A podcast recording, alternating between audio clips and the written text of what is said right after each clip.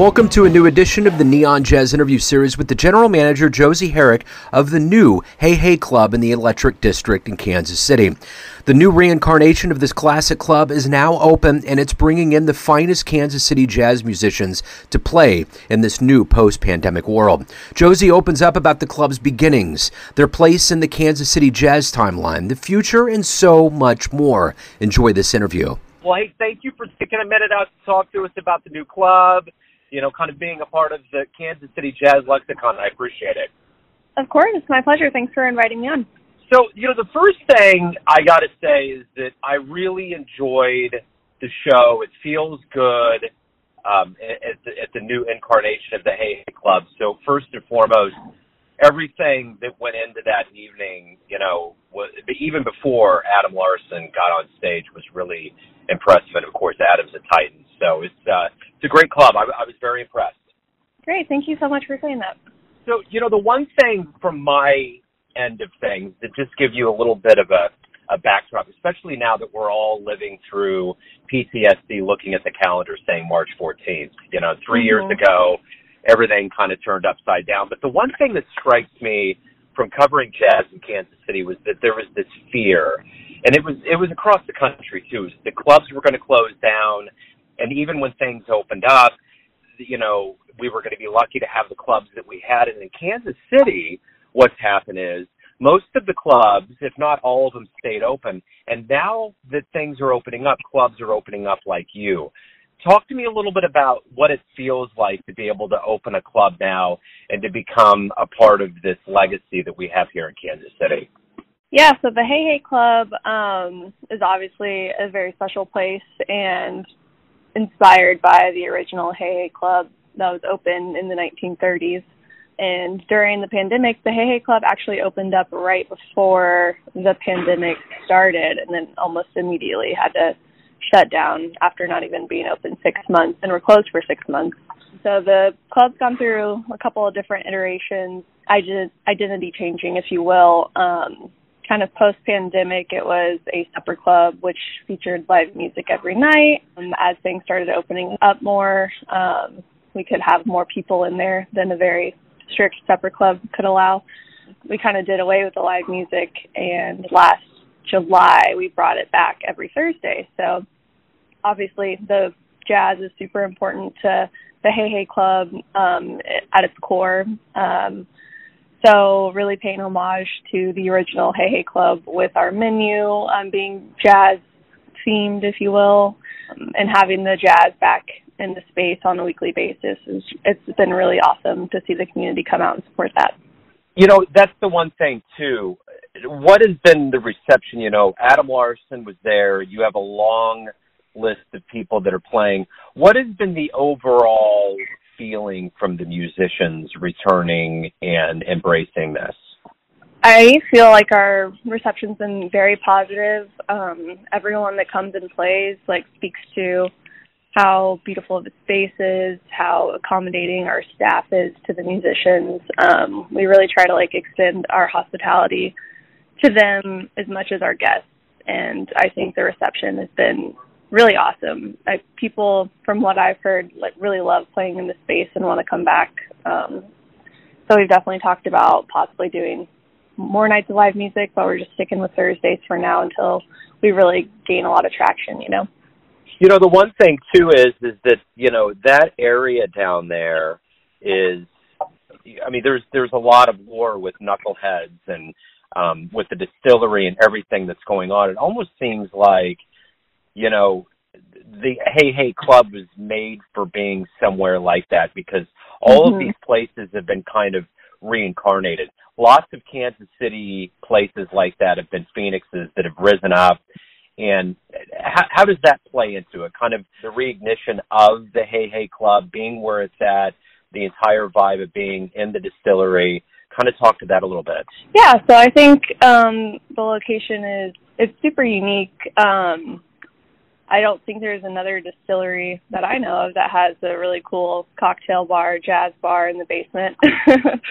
and I think what's really special about J. Rieger as a company um, is the commitment to history and commitment to restoring and not just making something new and cool because it's new and cool, but really you know, breathing life into a space, into an idea that's existed in the past that is still really awesome that we just, um, you know, got lost over time. So I think it's a really awesome feature of J. Rieger, um, and being a part of J. Rieger is really awesome, and they've done a really great job at, you know, breathing life into the Hey Hey Club as a whole. And I think that's the other part of this too is that at the end of the day, no matter who opens up a club, especially with with the name of the club and the reincarnation of it, what how do you view the timeline and legacy of the Kansas City Jazz lexicon in its entirety with you being around? How do you find yourself fitting within that? What's kind of the aim and goal ultimately of the club with the knowledge of knowing that you're in one of the cradles of jazz? I mean, the idea of the Hey Club and opening it back up in that way, we obviously can jazz is a huge part of Kansas City and Kansas City history and goes hand in hand with the distilling and prohibition era. I think, you know, when prohibition happened, it kind of made all the jazz clubs die out too or shortly after. So it really just made sense to me with, you know, bringing the distillery back to bring back, you know, one of those old school speakeasy type places when it comes to what our goal is at the end of the day. I think, you know, we want to be able to provide that elevated experience um, to our guests that come into the distillery, um, provide something different that they definitely wouldn't expect to find in this part of town. We want to surprise people. Um, we want to be approachable, um, but also new and exciting. So it's kind of wrapping up all that stuff in together and being a part of like Kansas City jazz history. Uh, we obviously value that like a ton and want to pay as much respect to it as we can. And I think the best way for us to do that right now is to bring back in the jazz that we have today and make it continue to create a place for jazz in Kansas City. One of the main components of this is the audience. And how has that reception been? How have the crowds been? What's been the general feedback? Kind of the, the living life vitality of, of the club as we speak now? Yeah, our everyone that comes down on Thursdays um, has a great time. Uh, I've only heard awesome things.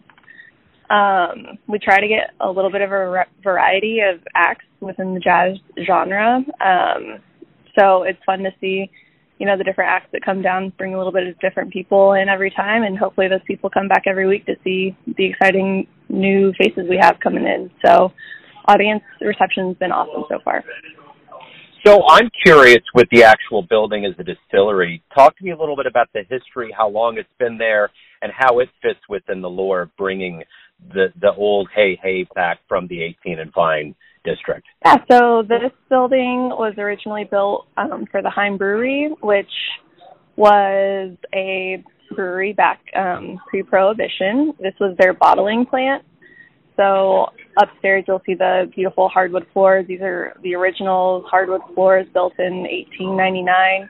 So I mean, just a gorgeous building. You know, as you came down, built parallel with the railroad tracks because they used to load the barrels of beer onto the railroad straight out the front door. mm. um, and then when Ryan and Andy uh, decided on this building, um, I think they wanted to bring in that cocktail bar experience. And it's, to my belief, that Ryan had the Hey Hey Club sign from the movie Kansas City that came out in 1996 by Robert Altman. Um, so we've got you know such Kansas City history running through already. Why not bring back a great jazz bar when we have the perfect sign for it? you know, right now it's open. You know, the acts are coming in. What what's the hope? What's the plan as we move into this year that is becoming post pandemic? And as mm-hmm. the future opens up, what are the plans for the Hey Hey Club? Um, obviously, we want to keep growing. We're currently open um, Wednesday through Saturday. I don't have a specific goal for the end of this year, but long term goal, I would love to see it open more days of the week. I'd love to see music in there more than just one day of the week. Yeah, my goals are just to get as many people in here to see it and experience it as they can. Um, because once you come down, it's you're really blown away. So I think the more people we can get um, down here, it's just you know it is a little bit off the beaten path, but once you get down here, you realize how special it is. So let's dig in a little bit. Is is you lead the march here with the Hey Hey Club. How did you get into this this realm of of running the club and getting mm-hmm. into jazz just in general? How did this happen for you? So I moved to Kansas City a little over three years ago. Um, I was doing, you know, a traveling job. Uh, really didn't know where I was heading in life, so I'd always been involved in the hospitality industry, at least at part time at any point of my life. So I figured I'd better, you know, meet some friends, get a part time job at a restaurant or bar, and see where that takes me. Um, so I started here at J. Rieger in the Monogram Lounge upstairs as a server, just a part time server, pre pandemic, three weeks before everything shut down. Um, so once everything did shut down, they offered me, you know, oh, come help us make sanitizer. Like we want to keep everyone employed. I thought that was really special. You know, I'd only been working here for a handful of weeks and they, you know, they care about me. They want to make sure, you know, livelihoods being fulfilled. So help them make sanitizer throughout the pandemic, um, help them reopen the Monogram Lounge once uh, we could. And then we started doing a supper club in the Hey Hey Club. And uh, our beverage director, uh, Andrew Olson, and Derek Branham asked me to come down and work in the Hey Hey Club as a server, which I said, heck yeah. Um, then I really kind of took on the leadership of that room after about a year or so and was offered the role of management, um, general manager of the Hey Hey Club. So I love it. I'm really passionate about the space and everything that it could hold. And it's really been a labor of love. And I feel like the Hey Hey Club and I have kind of grown up together at this point. So I would love to just see it keep growing. right on. You know, and the one thing too is being somebody that's relatively new to Kansas City and, and being in a, a club that really is I mean, you get to see a really good side of Kansas City with mm-hmm. entertainment and the, and the interaction with people. What do you like the best about Kansas City? What's what's the most surprising thing, and what is one of your favorite things about being here in Kansas City? It takes up geographically. There's it's a large city, but it feels small. You know, I know like someone every restaurant I walk into, everyone kind of has this familial feeling to them. Um, as a city, it's still really young and there's like so much potential it's getting ready to be unlocked. I feel like Kansas City really feels like it's on the verge of something great.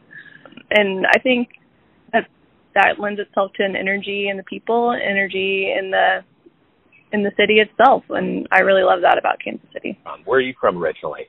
Um, I'm from a small town in Kansas, uh, just south of Emporia. So I'm not, I was never too far from Kansas City, but I also never pictured myself living here. I always thought I would move to Chicago or California, but um, I'm glad that, you know, life led me to Kansas City instead because um, I didn't appreciate all the awesome little things about Kansas City growing up. So let's say in some fantastical dream sequence, you were to be able to walk into the Hey Hey Club and see a reincarnation of anything in the annals that happened off 18 and Vine, from Bird to Basie, whoever it is. Who would be a dream jazz show you would love to catch down there? Oh man, that is a really great question.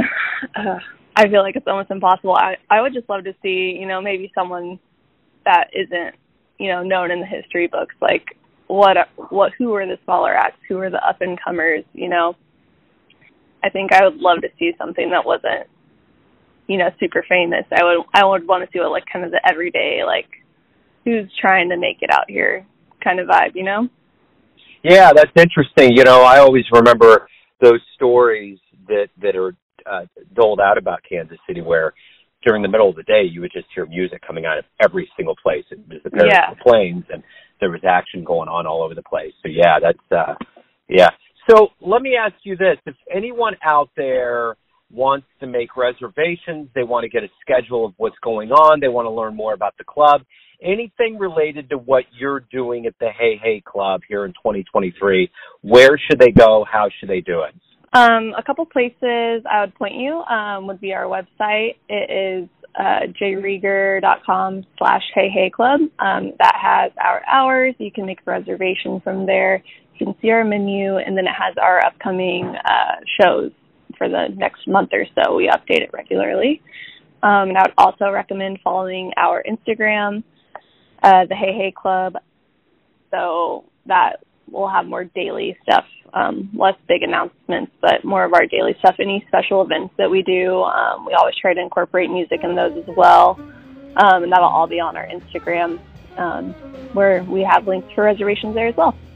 Excellent, Josie. This has been wonderful. Thank you for opening up, taking some time out. Again, it's a wonderful club. I'm, I'm looking forward to getting down there more. So thank you for taking time out today. I appreciate it. Thank you so much, Joe been awesome. Thanks for listening and tuning in to another Neon Jazz interview, where we give you a bit of insight into the finest clubs in New York City, Kansas City, and spots all over the world, giving fans all that jazz. And thanks to Josie for talking about this brand new club that's on its way. If you want to hear more interviews, you can find Neon Jazz archived interviews at YouTube. Subscribe to us there. You can also find us on Apple Podcast and Spotify.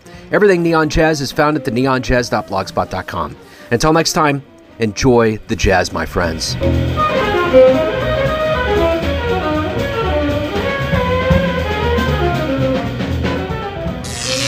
Neon Jazz.